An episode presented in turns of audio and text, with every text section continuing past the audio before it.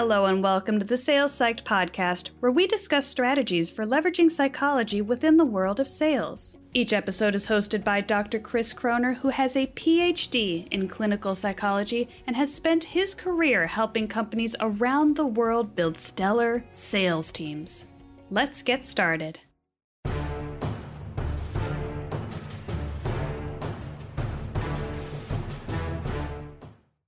Most of us have participated in the ritual of March Madness pools and brackets. But we know a salesperson who decided to do something a little different with the concept. And this one is pretty darn original. A few years ago, the Pope retired, and all the cardinals gathered in the Vatican to elect his successor.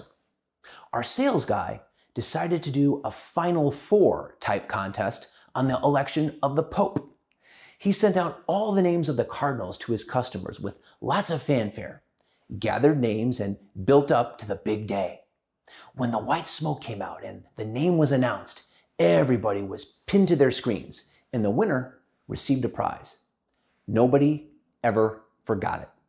It's great psychology to take something that's well known, like March Madness or the Super Bowl, and apply the familiar, great feelings associated with those platforms with variations and surprises. I've also heard it done with things like the Academy Awards. But a Pope election? No, that's original. So keep having fun out there.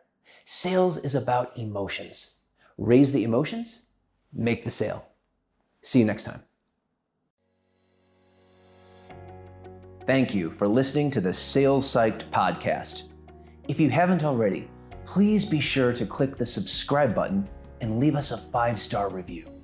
If you found this information helpful, please consider sharing it. We'd love your help in spreading the word. Until next time, take care.